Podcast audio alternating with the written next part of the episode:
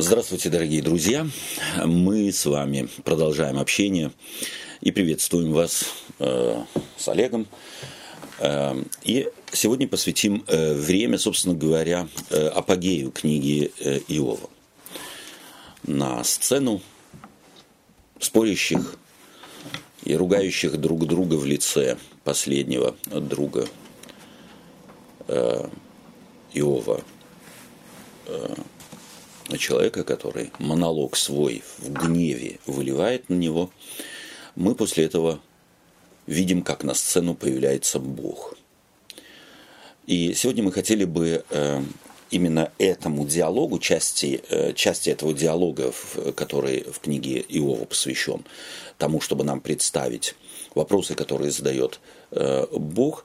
Но прежде всего мне хотелось бы, резюмируя Остальное э, уже нами пройденное и так или э, иначе обговоренное э, подчеркнуть. Вот не задумывались ли вы над тем, может ли вообще то, что делали друзья Иова с Иовом, страдающему человеку помочь? Сталкивались ли вы когда-нибудь вообще со случаем, или можете себе представить подобную вещь, что вот Столкнулись вы с человеком, пережившим буквально сейчас, вот час тому назад, два тому назад, день, три тому назад, невероятное горе. А вы начнете, сев против него, объяснять ему причины. Выведши все логические, э, так сказать, системы, и в конце он благодаря кланяется вам и говорит, спасибо, теперь я все понял. Спасибо, что ты мне все объяснил. Теперь мне легче. Теперь так, будто ничего не было. Теперь я могу жить. Это абсурдно и вообще невозможно. Даже когда мы себе такое представляем искусственно, то начинаем понимать, что это вещи недопустимые, то есть невозможные вообще со стороны человека. Почему же в книге Иова именно так строится диалог? Уже в, самом, в самой конфронтации, противопоставлении действий друзей по направлению к Иову, есть некая подстрочная важная весть. Подражать этому нельзя. Именно это закрепляет и Бог, когда начинает говорить. Мы уже неоднократно вспоминали слова Бога, когда он появляется на горизонте или когда он появляется, собственно говоря, на сцене диалогов, ведомых Иовом и его друзьями, и говорит о том, что друзья не говорили праведно о Боге, единственно только Иов и только его жертву и молитву о друзьях Бог может понять. Мы с вами подчеркнули, что четвертый, он вообще не упоминается ни Богом, ни э, автором э, до того момента, как он вообще появляется. Э, человек воплощение, собственно говоря, огромного языка без способности контролировать его, не говорящего по сути ничего нового, но считающего, что именно это и есть та правда, которую стоит всем в лицо сказать напрямую и без обиняков. А теперь давайте мы посмотрим на диалог Бога с Иовом, начиная с 38 главы. Олег, будь любезен, прочитай третий и четвертый стихи. «Припаяшь ныне чресла твои, как муж, я буду спрашивать тебя, и ты объясняй мне, где был ты, когда я полагал основание земли? Скажи, если знаешь». То есть мы сталкиваемся здесь с риторическим вопросом. Вообще вот вся 38 глава, мы не будем ее всю читать, чтобы экономить немного времени, потому что мне хотелось бы э, посвятить эм, детальному рассматриванию аргументов после того, когда Бог поставит Иову вопросы, связанные с мирозданием. Первый вопрос, где был ты, когда я полагал основание земли? Речь идет о мироздании. Это, собственно говоря, э, тема этого вопроса. Давай посмотрим на следующие, следующие вопросы, э, начиная с э, пятого, пятый, шестой, может быть, пожалуйста, Олег. Кто положил меру ей, если знаешь? Или кто протягивал по ней вервь? То есть по земле, речь идет о земле, да? Угу. Шестой стих. На чем утверждены основания ее? Или кто положил краеугольный камень ее? Угу. Опять ряд вопросов, которые однозначно э, предполагают отрицательный ответ. Либо я не знаю, либо в данном случае, конечно же, ты, не я. Да? Э, а теперь давай восьмой стих э, и девятый стих. Кто затворил море воротами, когда оно исторглось, вышло как бы из чрева, когда я облака сделал одежду его и мглу пеленами его. Давайте два э, слова скажем о море. Э, вообще в миропонимании э, архаичного мира, и в частности времени, когда книга Иова писалась, море представляло собой непреодолимый рубеж для человека того времени. Это первое.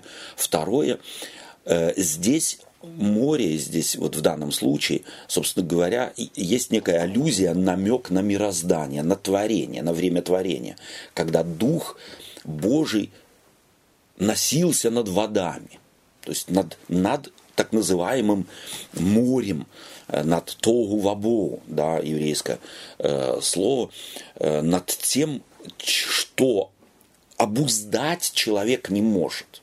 И там употребляется, собственно говоря, вот это слово «тиом», напоминающее э, языческое миропонимание, связанное с богиней морей, с богиней вод Тиамат, которую э, в мифах Э, именно Шумера.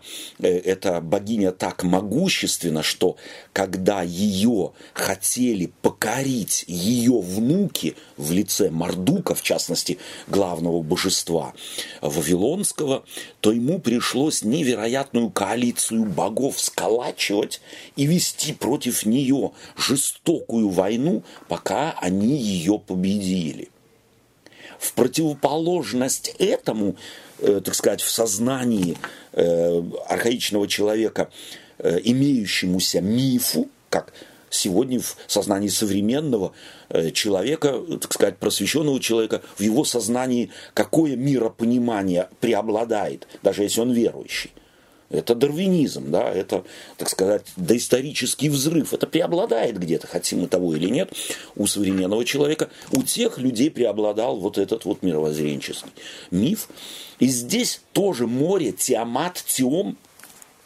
Бог раска... спрашивает его, когда, когда Э, кто затворил море воротами, когда оно исторглось, то есть вот в своей мощи показалось, когда явилось, и как бы вышло как из чрева рождение моря, возрождение воды, то фактически Бог таким образом что говорит о вот этом, э, вот этой необуздаемой силе моря? Что я ее обуздал. Я ее обуздал. А намек на историю творения говорит о том, что это обуздание не потребовало никакого абсолютно напряжения. Дух Божий носился над водой, слово «носился» э, здесь не совсем точно передает значение еврейского слова, означающий «насиживал». Вот как птица насиживает птенцов. Она не напрягается, она не, не, не творит чего-то, у нее нет усилий каких-то, она просто сидит и ждет, пока все произойдет. Да? Вот таким образом э, объясняет Библия творение моря и его, э, как здесь говорится, когда я как бы в ворота запер ее. То есть опять могущество Божие обнаруживается не в напряжении, а в отсутствии всякого напряжения, в наличии исключительно слова, которое он говорит, и словом он меняет мир. То есть это не коалиция богов, это не сила, физическая какая-то сила, меняет мир по слову Творца. Мы видим здесь совершенно другой образ Творца, э, Творца, который превосходит всякое представление архаичного человека о власти – власть у богов в их физической силе, в громе, в, э, там, в бушующем море и так далее, у Бога власть обнаруживается совершенно в другом характере, в том, что он начинает говорить, он начинает морю, он может словом заковать, а человеку он объясняет, ставя ему вопросы, не унижая, не оскорбляя, а просто начиная с ним диалог. Спасибо. Давай, Олег, дальше посмотрим на стихи. Или ты что-то хотел сказать Не, в не. связи с этим? Давай э, в 12, да, 12 стих.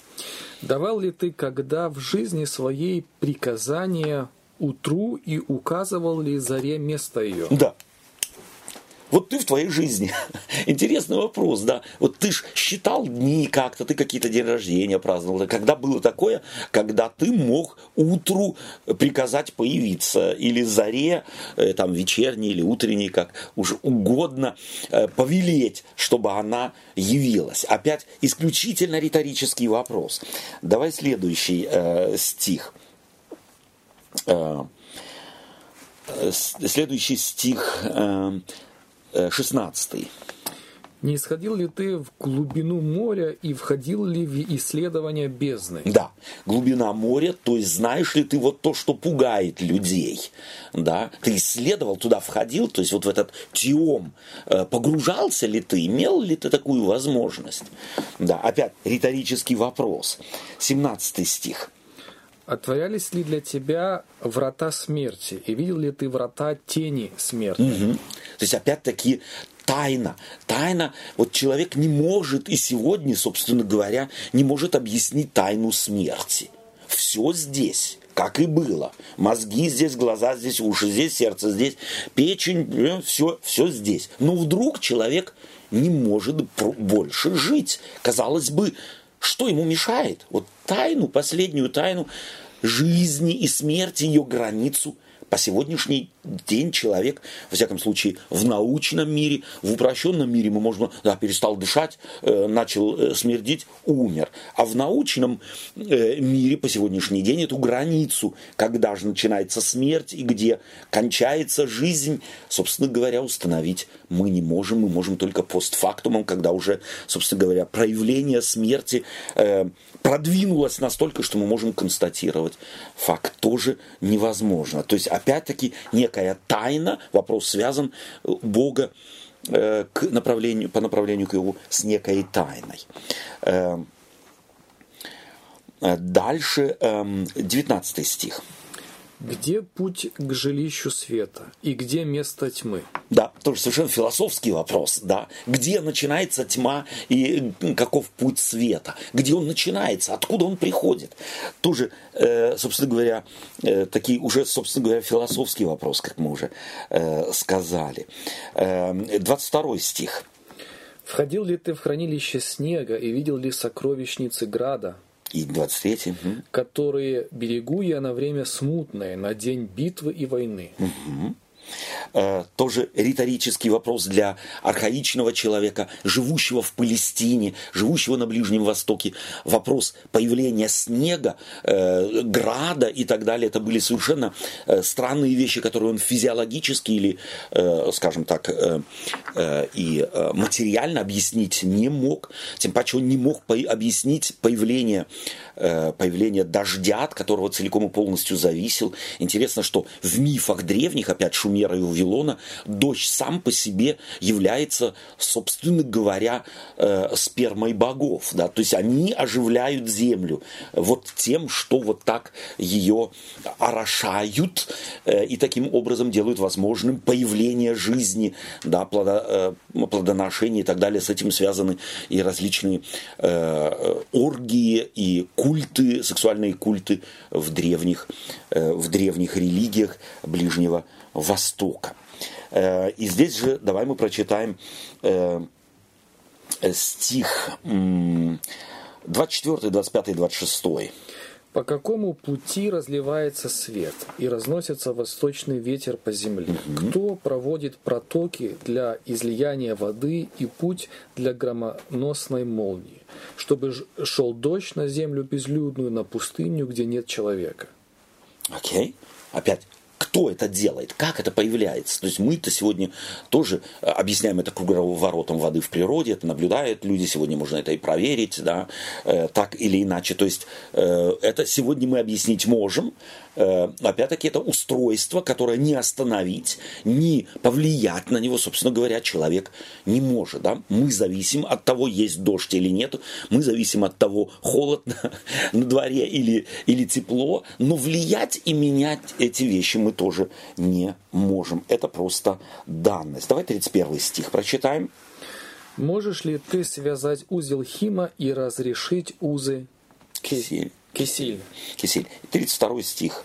Можешь ли выводить созвездия в свое время и вести ас с ее И детьми? 33 стих. Знаешь ли ты уставы неба? Можешь ли установить господство его на земле? Вот. То есть, опять-таки, целый ряд вопросов вот в этой э, 38 главе связаны исключительно с космосом, связаны с миром, в котором человек живет. Суть этих вопросов, может быть, мы еще в конце, э, так сказать, еще раз к, к ним вернемся. А теперь давай обратимся к другому ряду вопросов. То есть мы прочитали целый ряд вопросов, связанных с космосом, с миром, в котором живет человек. Вне этого мира человек существовать не может. Но и ответить на многие вещи, которые он наблюдает, которыми пользуется, от которых зависит, он тоже никак не может. Суть таких вопросов Ну, показать ограниченность человека. ограниченность человека, плюс это ведь на самом деле э, как прототип вопросов, которые решали э, друзья Иова с Иовом. Они пытались все объяснить.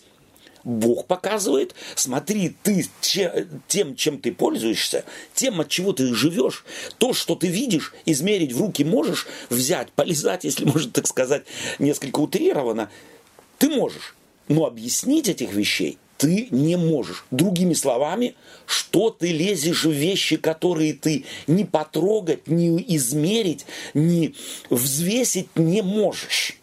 То есть на самом деле суть этих вопросов к чему сводится? Сводится к тому, чтобы научить человека молчать. Некоторые согласиться с тем, что есть масса вещей в мире, на которые ты ответить не можешь. Если не можешь ответить даже на то, что измерить можешь и почему ходишь, если можно так сказать.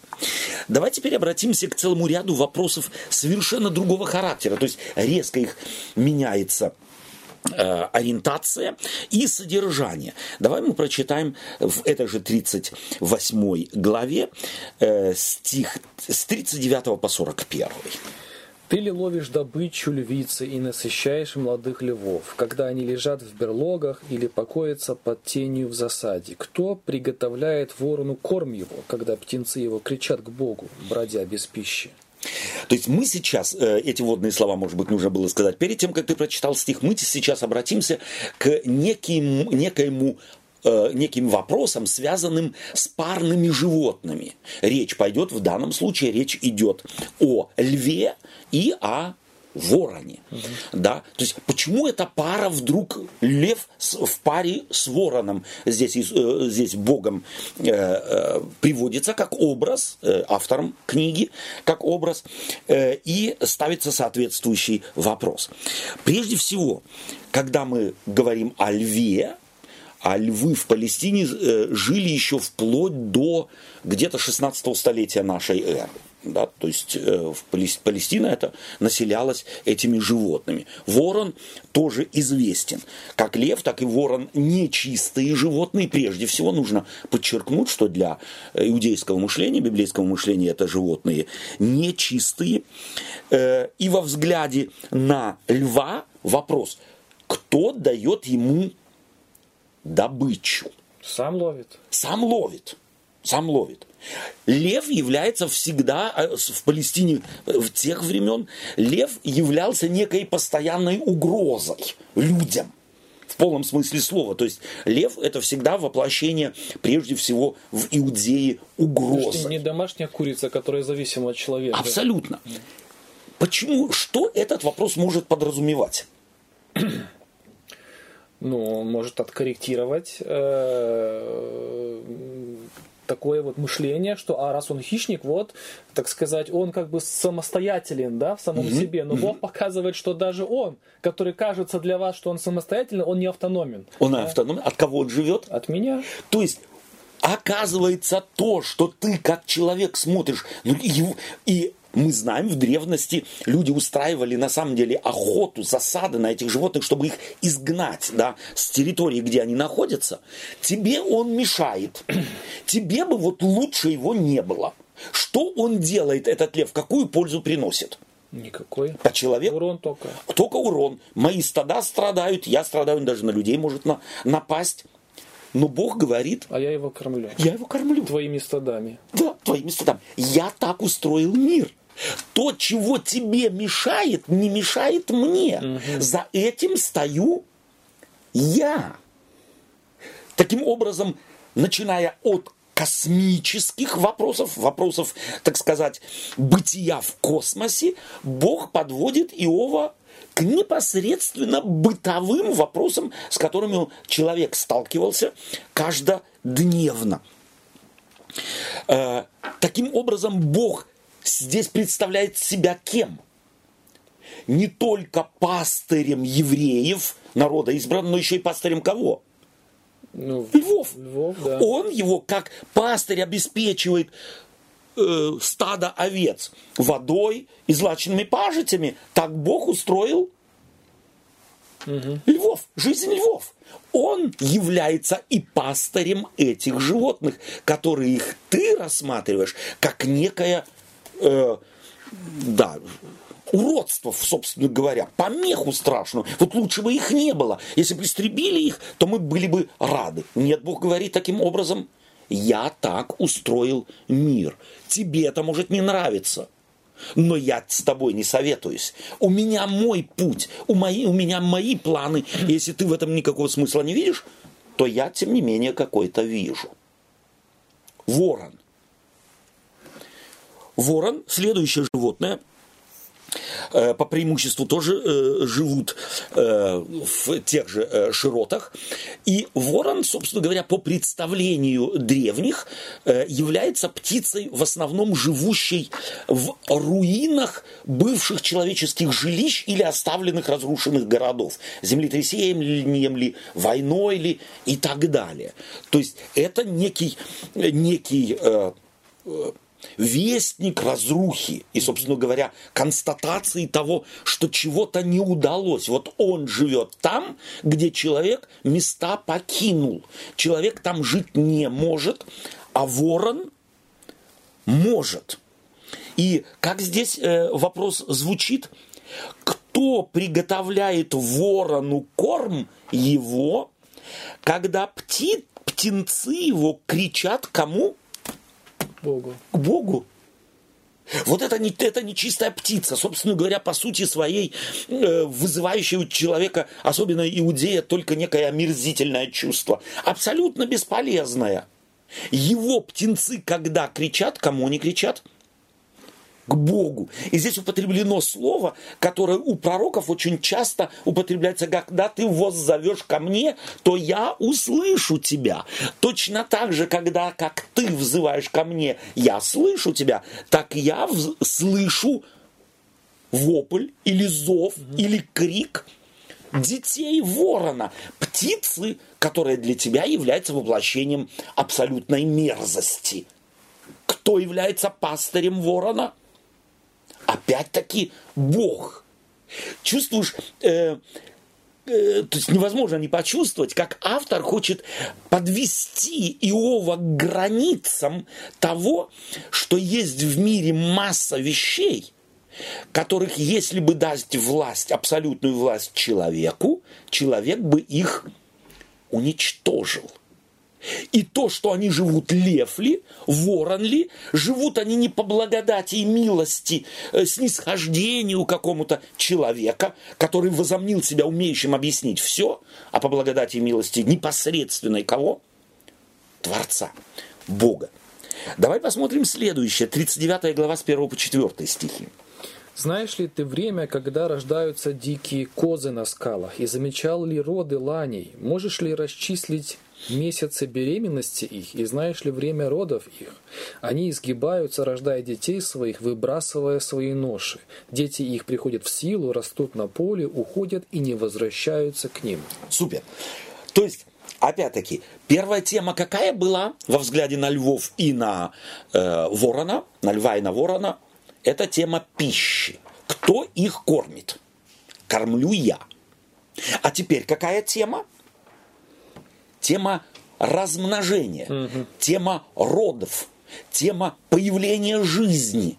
И опять берется образ, собственно говоря, э, лани э, или и оленя, э, точнее, это горные козы, да, те, которые, так сказать, э, в недоступных для человека, особенно того времени, э, живут, и они настолько э, боязливы, эти животные, что наблюдать появление их младенцев человек, собственно говоря, в древности не мог. Сегодня это тоже сложно, но, тем не менее, сегодня можно, у человека есть соответствующая техника, подобраться и так далее. А тогда это было как тайна. Вроде не было, а теперь уже у них, так сказать, младенцы. Ты знаешь, где это? Это в недоступных для тебя местах. Кто это место им готовит?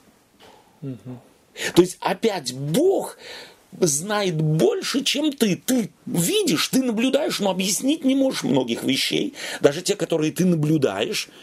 Но есть тот, кто это так устроил. Опять, как тема пищи животных, которых ты только можешь наблюдать, так и тема их размножения в мире никак не зависит от тебя – а ты можешь это только наблюдать. Я устроил таким образом мир. Стих 4 интересно. Дети их приходят в силу, растут на поле, уходя и не возвращаются к ним. То есть, опять-таки, здесь фраза «их дети по-другому растут». Как у человека, твои дети как растут? Ну, как ты их им нужно тепло, им нужен уход, им нужен дом, им нужна крыша, им, у них есть масса инфраструктуры, если можно так сказать, которая нужна детям твоим, чтобы они выросли. А эти им ничего не нужно. Под открытым небом. Такое впечатление, они просто с неба падают и, и э, размножаются. Они же должны погибнуть в этом мире, в котором у них нет зубов, у них нет клыков, у них... Они ничего не могут, но они живут. Они есть. Бог заботится о их появлении и о их э, жизни. Давай с 5 по 12 стихи прочитаем. Кто пустил дикого осла на свободу, и кто разрешил узы Анагру, которому степь я назначил домом и Саланчаки жилищем.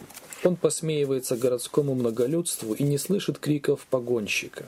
По горам ищет себе пищи и гоняется за всякую зеленью. Захочет ли единорог служить тебе и переночует ли у яслей твоих? Можешь ли веревку и привязать единорога к борозде, и станет ли он боронить за тобою поле? Угу. Понадеешься ли на него, потому что у него сила велика, и предоставишь ли ему работу твою? Поверишь ли ему, что он семена твои возвратит и сложит на гумно твое? Опять, совершенно интересная сумма вопросов. Противопоставление двух животных – это осел. Фактически здесь нужно перевести а, анагар и единорог – это одно и то же слово, одно и то же животное. Собственно говоря, это дикий буйвол. Это дикий бык. Да, он тоже э, известно сегодня, что такие животные существовали в Палестине в те времена. И вот здесь опять дикий осел э, осел сам по себе, тот вот одомашенный осел, это без такого, без этого животного вообще мир древнего э, Ближневосточья не представим. То есть это главная э, си, э, тяговая, тягловая сила, это вьючная сила животное и так далее. То есть ни торговля невозможна, ни передвижение невозможно. Жизнь, быть без этого животного невозможно. Вот есть домашние ослы, а есть дикие.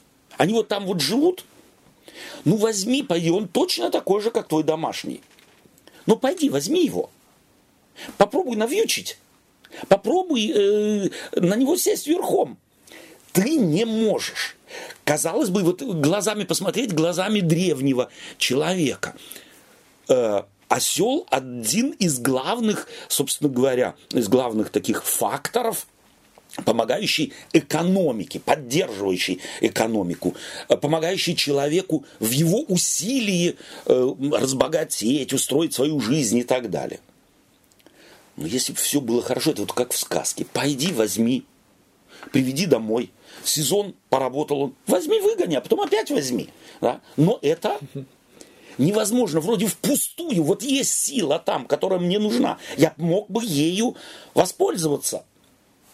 Но я не могу. При всем моем желании я не могу. Ему противопоставлен другое животное с, такими, с такой же характеристикой, но превосходящее в силе осла, так сказать, ослом пахать борозды не так удобно и, э, собственно говоря, не так производительно.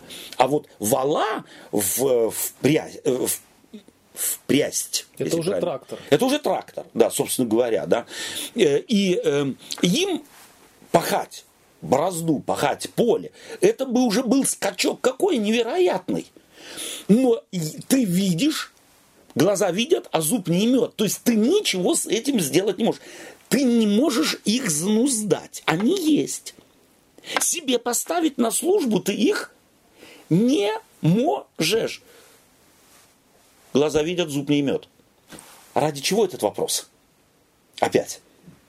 Есть вещи, которые для тебя кажутся абсолютно бессмысленными. И живет он где? На Солончаке. Солончак, это на, на Солончаке ни один человек не поселится. Ни один человек не построит дом на Солончаке, потому что и дом начнет гнить, и не вырастет ни одно дерево. Это а что, он... болото или что это? Ну, Солончак это, э, собственно говоря, в Палестине очень э, много таких мест, э, которые когда-то были, скорее всего, либо небольшим озером высохшим, mm. и осталось, собственно говоря, соль, которая через ручьи, ручьи во время дождя и так далее, сносится, испарилась вода, осталась соль. Да, это, как правило, ровные места, э, довольно сравнительно ровные, где можно было бы э, и э, вспахать, создается впечатление, и дом построить. Но ни один человек там не построит дом. Это невозможно там жить, потому что солончаком разложится все. И, и глина, э, так сказать, а глинобитные в основном строили дома себе в древности. Только человек э, богатый мог себе позволить из дерева построить дом. Посмотри на Соломона или на Давида, который строит себе э, дома из дерев. И Еремия встречает, э, то есть употребляет это, эту фразу, упрекая э, князей народа израильского, что они себе построили дома из кедра и так далее. Вот. Но и это на Солончаке невозможно, потому что тут, тут же начнет все разрушаться. А эти животные там живут, и ничего с ними не происходит. Ты можешь эту логику объяснить, постичь ее и хоть как-то воспользоваться чем-то? Опять-таки вопрос, собственно говоря, риторический, который никак э, и ничего, э, э, собственно говоря, никакого смысла на первый взгляд э, не имеет. Ну-ка еще раз седьмой стих. Он посмеивается городскому многолюдству и не слышит криков погонщика. То есть, опять вот это слово погонщик очень близко к слову надсмотрщик. Да? И э, вот это э, начало этого э, текста «Кто пустил дикого осла на свободу?» Эта фраза э, очень напоминает фразу «Кто вывел тебя из Египта, из дома рабства?» То есть свобода осла, которую ты ограничить не можешь. Это свобода, которую охраняет тот, кто ему свободу дает.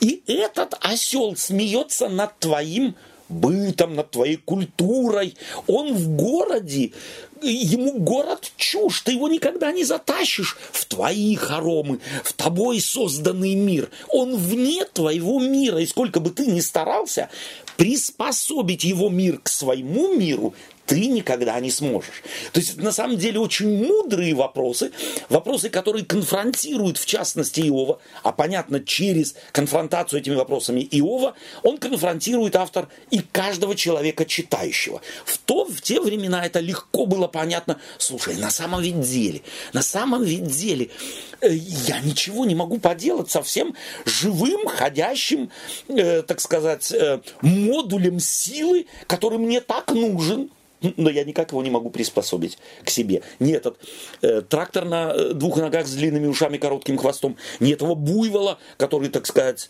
э, ЧТЗ, наверное, кто его знает, какой трактор там, с какой мощностью. Я его тоже не могу никак приспособить э, к моему быту, к моему миру.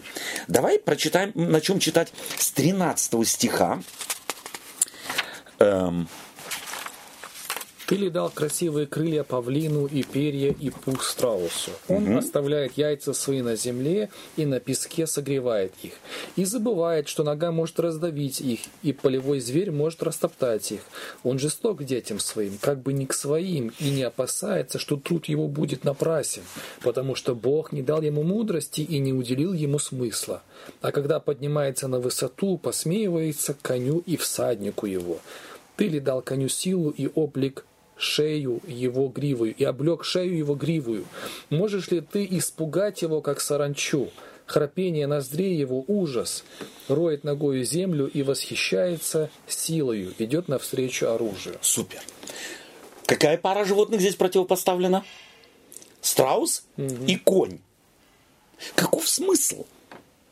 Если вдуматься, то интересно, что и то, и другое животное – никак не родственны друг другу, но одно у них общее. Они быстры. Как страус невероятная скорость, так и у коня невероятная скорость. Какая характеристика здесь бросается в глаза во взгляде на страуса? Ну, совершенно такой глупый. То есть глупый. Вообще, да. Он что-то делает, и, и, и вообще непонятно, как можно своих детей оставить на произвол судьбы. И, э, положив яйца в песок, забыть про них. А конь в данном случае...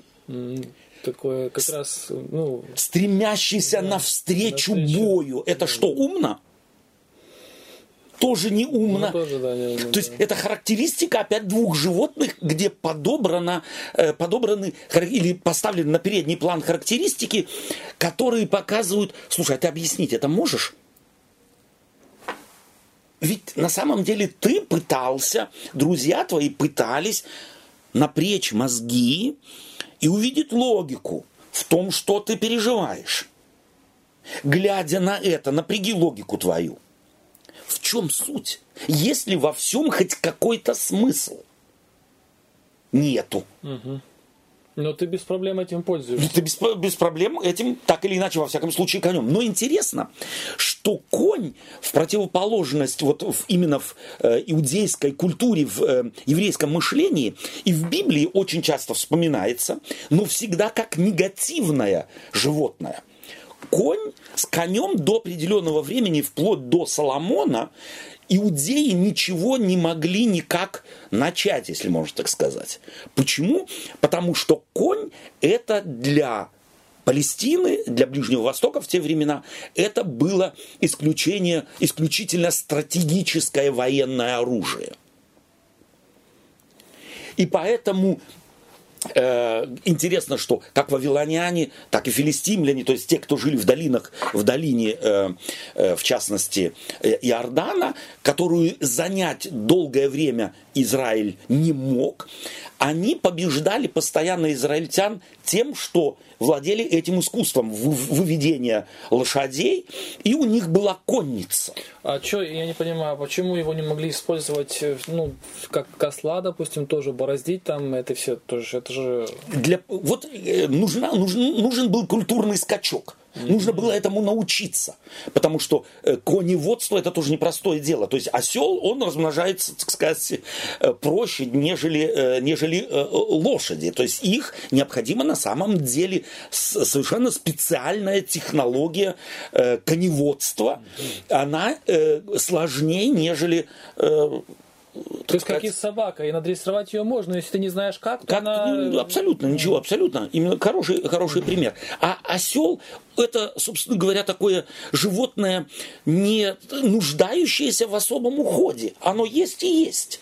А вот лошадь нет. Ее надо ковать, ее на... Осла тоже можно, но не нужно. А вот лошадь нужно обязательно, потому что иначе она тебе служить не будет. Это будет больше проблема, нежели это будет тебе в помощь.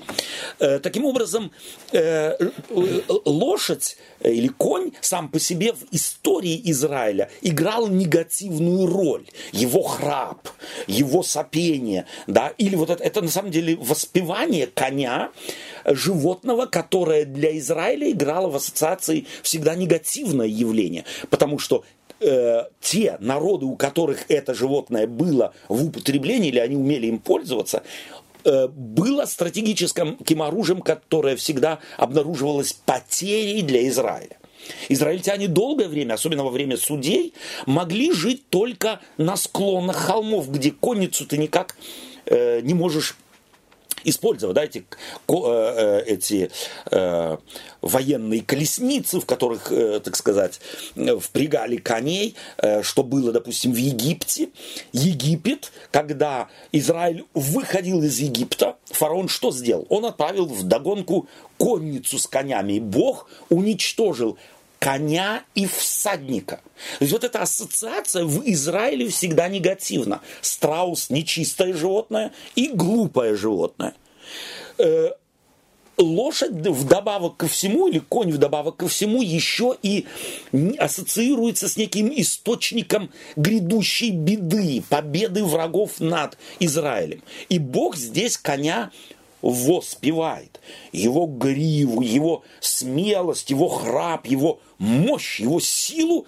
И вместе с тем ассоциация, ну да, он глупый, он рвется навстречу бою, навстречу копьям и так далее.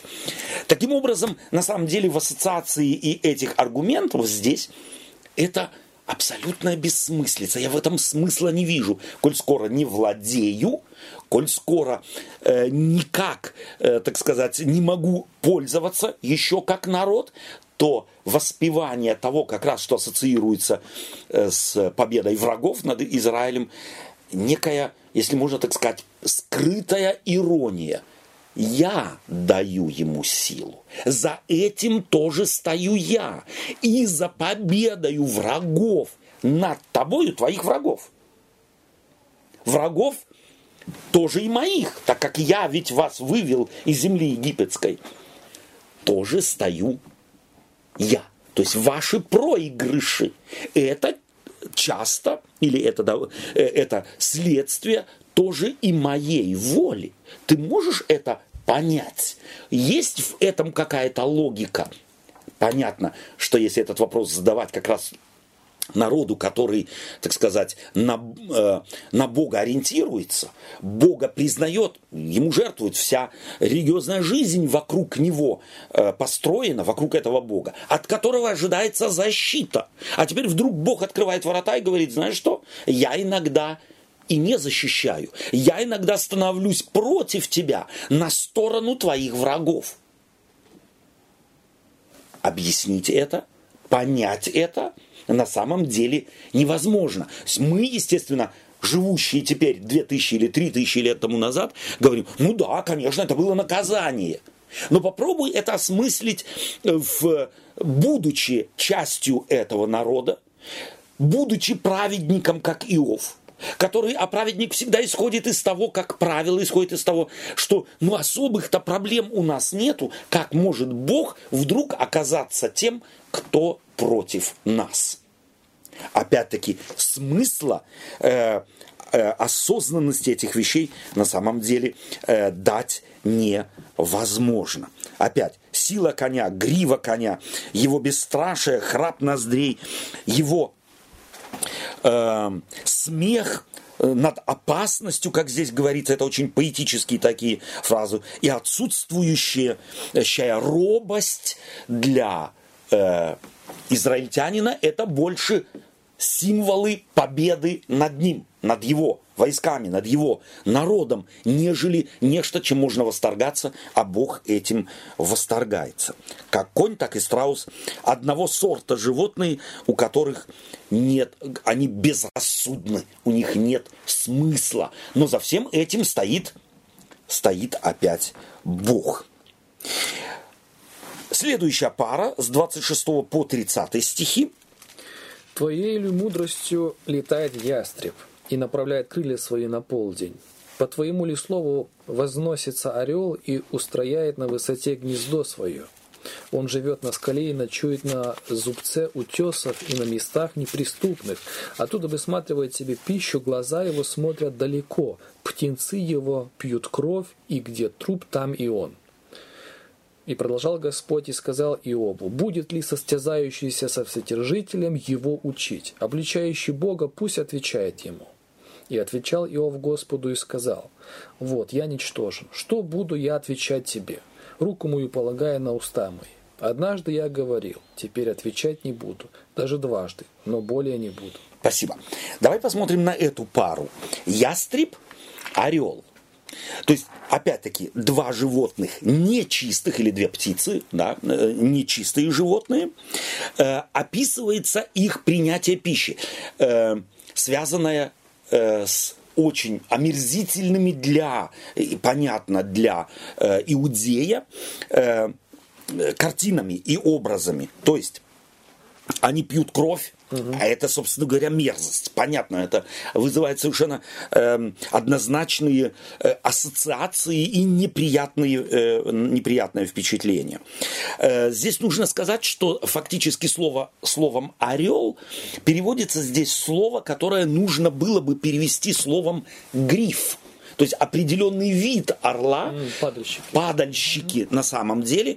И вот э, здесь интересно, что э, переводчики на самом деле христиане, то есть уже э, люди, не живущие в культуре иудея, переводят словом, которое более или, более или менее приемлемо для э, мышления уже, собственно говоря, э, христианского, хотя там, в оригинальном тексте, в книге Иова, используется, собственно говоря, слово, которое однозначно предполагает орла-падальщика который э, на самом деле ассоциируется и в Иудее, э, в частности, э, с э, э неприятным, нечистой птицей, которая является опять-таки символ, символом разрухи, потому что появляются они когда, эти животные?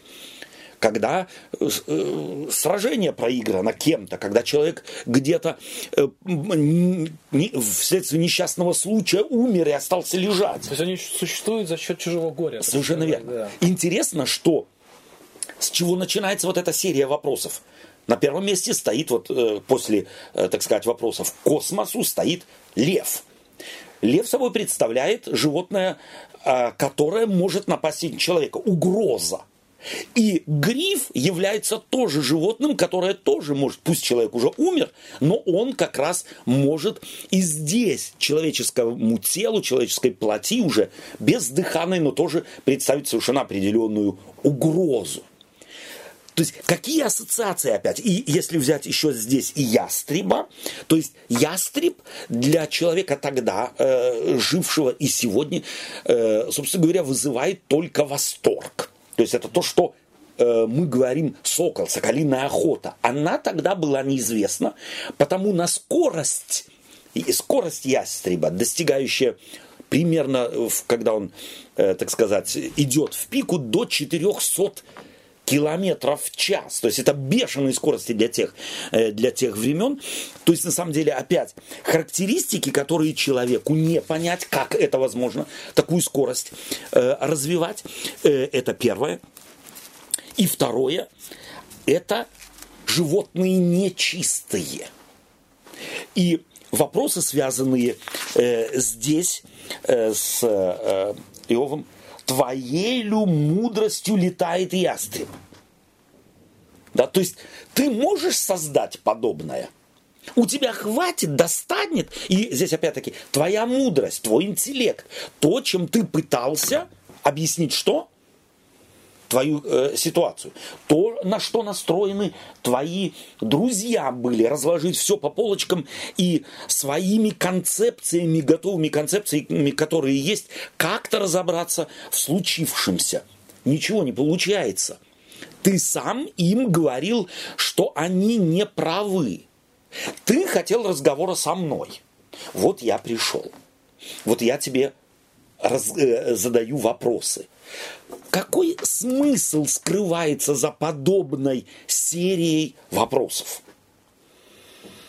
Показать, что мы с тобой не на одном уровне. Ты не в состоянии просто вести ты хотел. Да, но ты а не можешь. Ты не можешь. Так, как, так само, как ты не можешь приручить вот этого дикого там этого... Да, осла. Осла или кого там, да. Так же само... Увидеть смысл во льве. Твое желание, оно я вижу. Да, но да. ты не просто не, не можешь. Да, совершенно верно. То есть ты не способен, у тебя нет этих инструментов.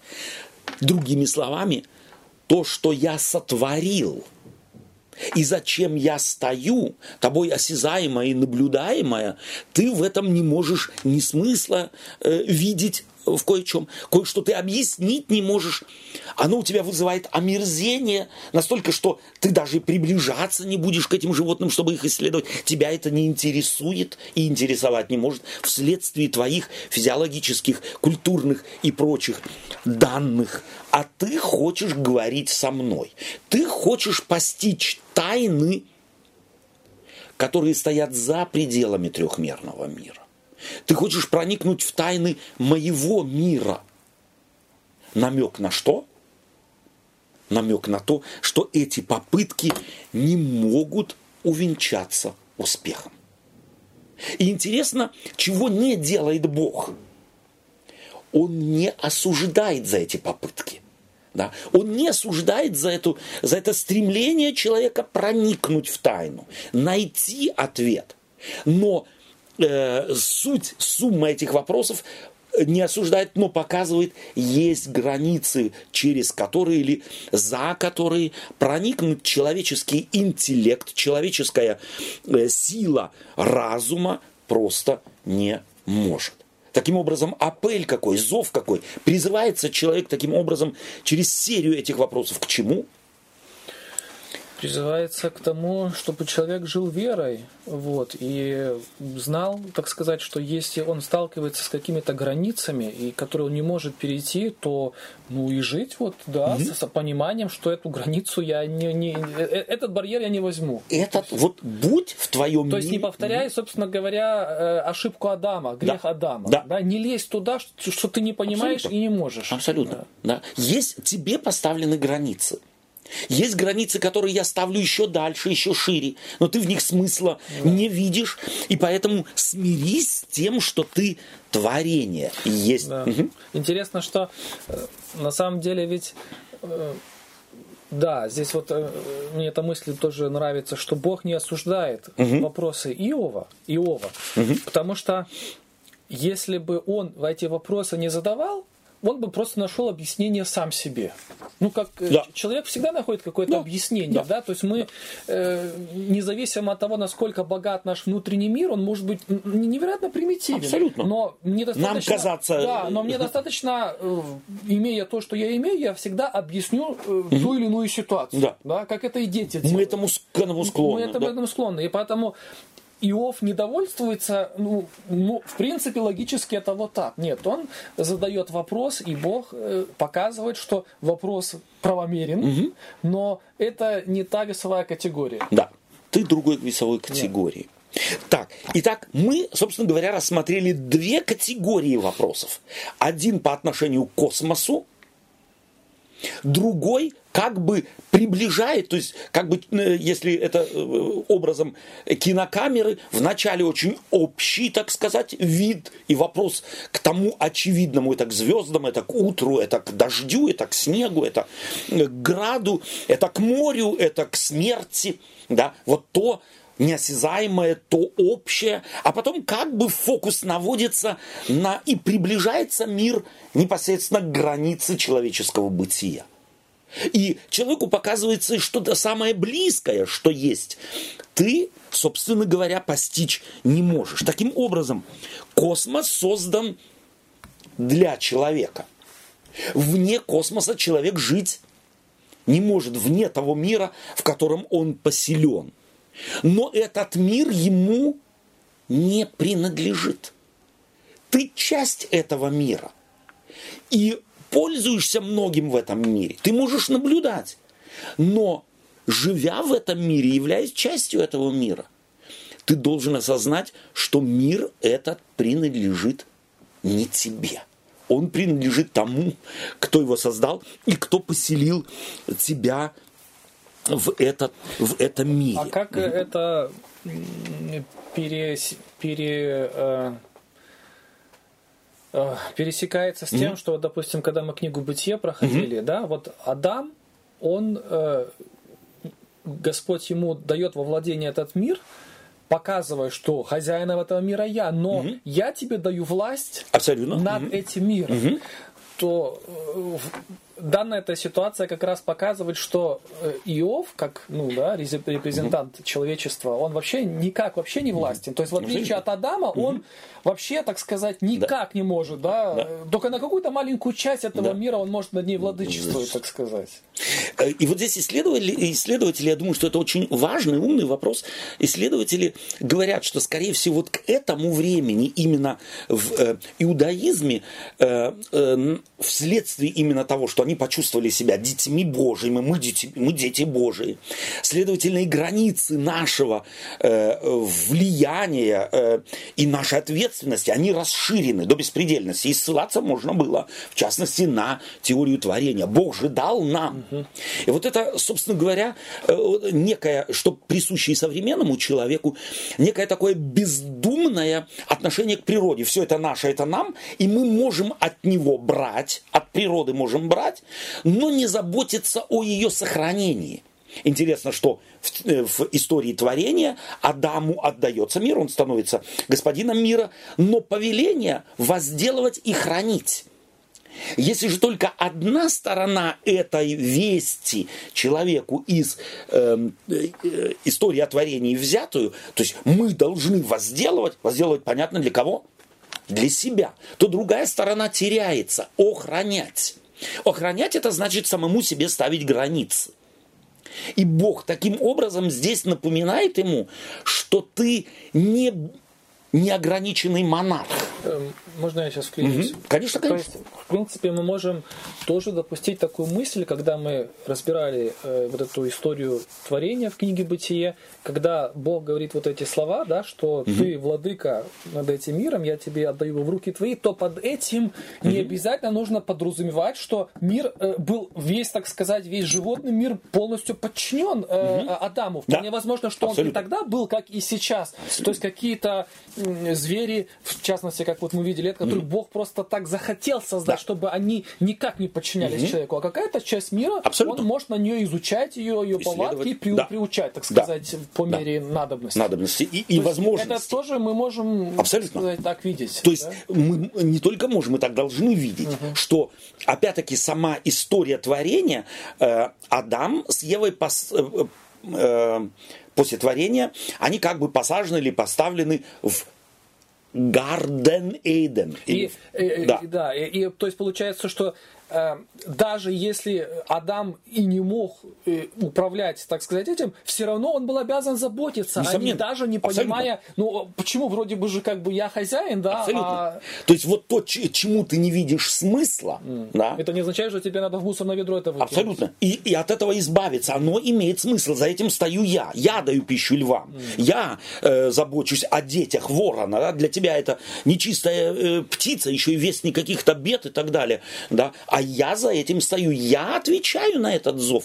Если услышать здесь э, э, Нагорную проповедь да, Иисуса Христа, угу. что, э, посмотрите, на лилии, на птиц небесных, они не сеют, не жнут, но каждая из них, вот они живут. Почему они живут? Это напоминание, собственно говоря, известной э, в э, Иудее или в иудаизме концепции, взятой в частности из Иова. И он не, это не единственная книга, которая указывает на ограниченность вообще э, человеческой власти в мире, тем паче и после грехопадения. То есть и до грехопадения человек был ограничен. И после грехопадения эта ограниченность еще более увеличилась. Таким образом, говоря о космосе, говоря об ограниченности человека в мире, э, собственно говоря, рассматриваемым им, в центре которого он живет, конфронтированный целым рядом, э, собственно говоря, э, логических абсурдов, да, эти же страусы, эти же, э, так сказать, вороны, эти э, дикий осел, и там буйвол и так далее, которые ты, сила есть недюжинная, а я ее никак не могу э, использовать. Таким образом, э, или космос, который может, так сказать, громами и э, безудержностью моря, на самом деле глубинами своими испугать человека, они должны, эти мысли должны человека к чему подвести, к какому важному выводу. Ты не можешь, ты не все можешь обуздать, ты не все можешь понять, ты не все можешь приручить, э, не, э, не все проследить и исследить, и что так как в мире многое происходит помимо тебя, тебя не спрашивая, не интересуясь твоим желанием или нежеланием, согласием твоим или отсутствием, оно приходит. Так и беда может прийти, не спросивши согласия, не э, постучавшись и заранее предупредив тебя, я да. приду завтра. О, Иов, конечно, я знаю, что ты очень праведен, да. но знаешь, можно ли я, так сказать... Совершенно верно. Пущусь где-то и сделаю что-то, э, согласовав обязательно с тобой. Бог не все согласовывает э, с человеком, как и космос, в котором живет человек, э, человек. Так что то, что для человека может быть бессмысленно, что для человека может быть э, никак не характеризуемо как нечто мудрое, э, как что не обязательно может назвать словом чудно, великолепно, дивно и так далее, э, что вызывает, может быть, омерзение где-то э, и э, демонстрацию, может быть, недюжинной э, силы, это на самом деле тот антимир, в котором живет, живет человек. Есть нечто в мире, что никогда не покорится ни воле, ни разуму, ни логике человека. Но за этим антимиром стоит кто? Стоит Бог. Стоит и Егова. И он его таким создал, не советуясь с человеком. Этот человек должен освоить, это принять к сведению, и, следовательно, здесь начинаем мы понимать, почему заканчивается 39 глава, э, как заканчивается. А как она заканчивается? 34 стих, Олег. Еще раз 34 вот. 35. «Я ничтожен. Что буду я отвечать тебе? Руку мою полагаю на уста мои». Все. Теперь подведен к высшему знанию к знанию превосходящему все то, что Иов в своей мудрости сказал, и в совокупности сказали друзья. Есть некое знание, которое облечь в слова невозможно. И это знание достигается каким образом? Бога откровением. Бог начинает говорить. И Бог, когда ставит себе вопросы, которые ты, по идее, должен был бы ставить себе – но так как ты превознешься и считаешь себя, собственно говоря, господином мира, то тебе эти вопросы, не досуг, они у тебя не появляются, хотя они на поверхности лежат. Я полагаю на мои уста руку, я молчу. Я понял, что есть вещи, которые облечь в слова невозможно. Но интересно, что сам Иов ведь когда мы особенно первые главы читали, где он, так сказать, это, он очень многие схожие, по сути, перекликался вот с тем, угу. что Бог говорит. То есть он показывал свою ограниченность, да, но кто мы такие, чтобы это, да, э, да. Но, но в то же время, да. но в то же время, понимая здесь, но почему-то считал, что вот в его ситуации, что касается его, да, угу. хочу, чтобы он мне объяснил. Да. И ты знаешь, вот э, я думаю, что, во всяком случае, это мое видение, э, оно не обязательно абсолютно, понятно, но как раз вот этим показывается, ведь Иов вначале начинает как бы отвечать друзьям. Позже он начинает говорить вверх. Да. Да, вот мы здесь видим, особенно первый диалог с Елифазом и так далее, то а, Иов как бы отвечает, вы, вот вы, э, сплетники, вы сплетаете, вы э, плохие врачи, вы не друзья мне. Да? То есть он говорит конфронтативно, он как бы отвечает в своей мудрости им. То есть Иов на самом деле напрягается тоже. То есть он хочет логикой победить, так сказать, логику своих друзей. Ему мудрость не чужда. Но как раз эта мудрость, тогда он начинает становиться мудрым, мудрее своих друзей, mm. когда он перестает вести такие диалоги и говорит вверх. А помнишь, мы об этом mm-hmm. э, говорили. То есть, когда Иов перестает говорить о своей беде, и когда он перестает с друзьями говорить о Боге, когда он начинает говорить с Богом, то в конце Бог начинает говорить с ним. То есть Бог не вклинивается в их там какой-то диспут. Абсолютно. Стойте, стойте, сейчас да, я да, вам да, расскажу. Да. Да? Угу. Но построена сама, сама книга так, что читатель ожидает теперь ответов. Бог все расставит на свои места и обнаруживает, ответов нет. Ответ единственный в том, что ответов нет. Все, что мы говорили и к чему пришли, оно, собственно говоря, настолько относительно, настолько мало, что сравнить с тем, что мы теперь постигли, когда Бог начинает говорить, и Он нам ничего не объяснял, Он просто поставил нам вопросы. И почему Бог здесь не занимается объяснением? Потому что то, что объяснить невозможно на человеческом языке. Бог-то знает, но на человеческом языке и объяснить, облечь в слова невозможно. Потому лучше вопросы, риторические вопросы, которые подводят человека к границам его способностей. Интеллектуальных, физических, культурных, религиозных, каких угодно. И тут Иов делает самое мудрое, что он делает. Он говорит, я знаю, что я ничего не знаю.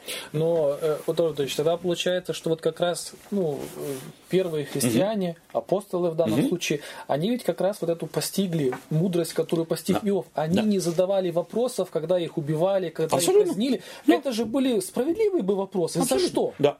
Вот за, за то хорошее, что мы делаем, мы же за это и страдаем. Да. Но они э, не видели в этом никакого преткновения, да? То есть это Абсолютно. не была проблема какая-то для нет. них. И почему нет? Потому что они были связаны с Богом. А, они проповедовали не теорию. Они представляли собой на самом деле людей, живущих с Богом, принявших и получивших благодать спасения. И э, э, состояние, так сказать, моей вот этой земной жизни, угу. э, сейчас она в плюсе, в плюсе или в минусе, никак вообще не отображается на моей жизни с Богом. Апостол Павел... Потому что жизнь моя, собственно говоря, она и не здесь. Да. Апостол Павел говорит, могу жить в, в скудости, могу жить в богатстве. То есть для него эта роли не играла никакой. И опять-таки, вот э, неплохой, думаю, вопрос очень важный. Чем отличается христианство уже потом 4, 5, 6, вплоть до нашего столетия? Чем? Это христианство мозгов, а не сердца.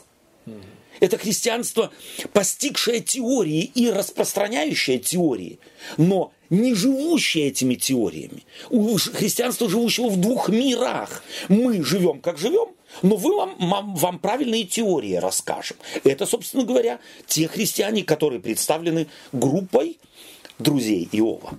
Это христиане интеллектуалы. Они не глупы. Они в теологии разбираются но все не дотягивает. Не дотягивает до совершенно определенного уровня взаимоотношений с Богом в вере. Мы можем говорить много о Боге, о Христе, о Евангелии, о Боговедении, но не с Богом, и тогда это все теряет свою, свой вес, действительно, умеющий или э, данный для того, чтобы менять и человеческую жизнь, и мировоззрение, и миропонимание человека. То есть человек начинает впадать опять в язычество, потому что там, где он делает ставку исключительно на свой интеллект и думает, что он Бога может интеллектом постичь, возьми ты вопросы триединства, возьми ты вопросы э, христологии, э, двойной природы Иисуса Христа. Все ведь, вот древние не превращали это в некое учение. Они исключительно пытались описать. Вот мы эту разницу говорили, да, об этой разнице. Они не учили, они описывали. И не объясняли ничего. Они просто наблюдаемое богооткровение описали. Все.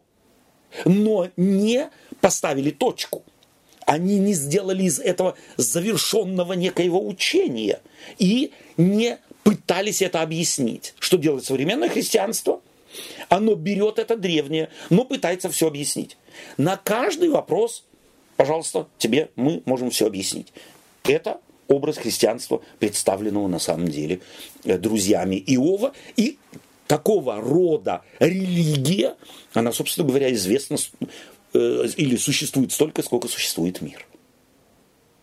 Религия интеллекта, религия теорий, религия концепций.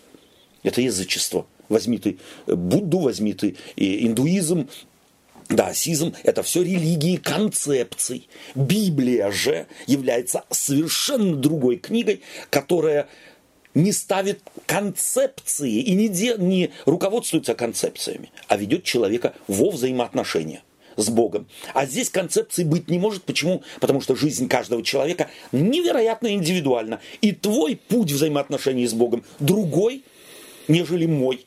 Как твои супружеские взаимоотношения с твоей женой отличаются от моих сто процентов. У меня они другие, у тебя вы разные люди. Так и я с Богом строю другие отношения по-другому. И их концепции подчинить невозможно. Об этом, в принципе, книга Иова тоже, между многим другим. Спасибо тебе за умные вопросы, нужные вопросы. Э, что берем с собой? Я думаю, что вот эти слова э, Иисуса Христа, дана мне всякая власть mm-hmm. на земле и на небе, она, мне кажется, через призму книги Иова приобретает еще более глубокий смысл, показывая, что вот эта власть его, она для нас э, мы почему-то всегда хотим, чтобы она со знаком плюс была. Да, да, да, да, да, совершенно. Вот, но в нашем да. понимании она часто бывает со знаком минус, но Господь хочет сказать, что и за этим я стою. Да да, то есть учись жить верой, угу. а не копаться постоянно в причинах, а угу. кто же еще стоит за, за угу. этой угу. болезнью, несчастьем или да. проблемой и так далее. Да. Учись доверять, что я всегда с тобой, я всегда о тебе позабочусь, да. и не задавай вопросов э, тех, на которые ты просто ну, не найдешь ответ. Да? То есть ты просто да, выдумаешь сам. Да, и ответ. ты тратишь время, энергию, да. и ты на самом деле не получив, ища ответа там, где его нет, ты фактически на что нарвешься, грубо говоря на увеличение собственной печали. Mm. У тебя печали и так, ты не можешь, ты страдаешь от чего-то. Теперь ты ищешь ответа, ответа нет. Печаль увеличивается. Возьми, прими это э, как из рук того, кто за этим и плохим, в твоих глазах плохим стоит. Спасибо тебе. Дорогие друзья, мы прощаемся с вами и встретимся еще минимум два раза, чтобы э, как бы завершить э, наблюдение э, того, как автор книги Иова завершает и ведет этот, э, к э, логическому завершению эту э, книгу. В ней еще есть сокрыто несколько перлов, которые, думаю я, мы с вами э, обнаружим. А сегодня давайте мы возьмем с собой вот этот, э, собственно говоря, эту мысль, которую Олег уже э, сформировал. Бог говорит, мне принадлежит мир. А ты, ты только находишься в мире. А в этом мире я поставил невероятно много границ, перешагнуть через которые ты не можешь. Я оградил море, а тем паче тебя. Давайте будем благодарить Бога за то, что Он ограничил нас. Потому что это как ходули для ребенка, не научившегося ходить. Они спасительны. Давайте мы их примем. Всего доброго вам. До свидания.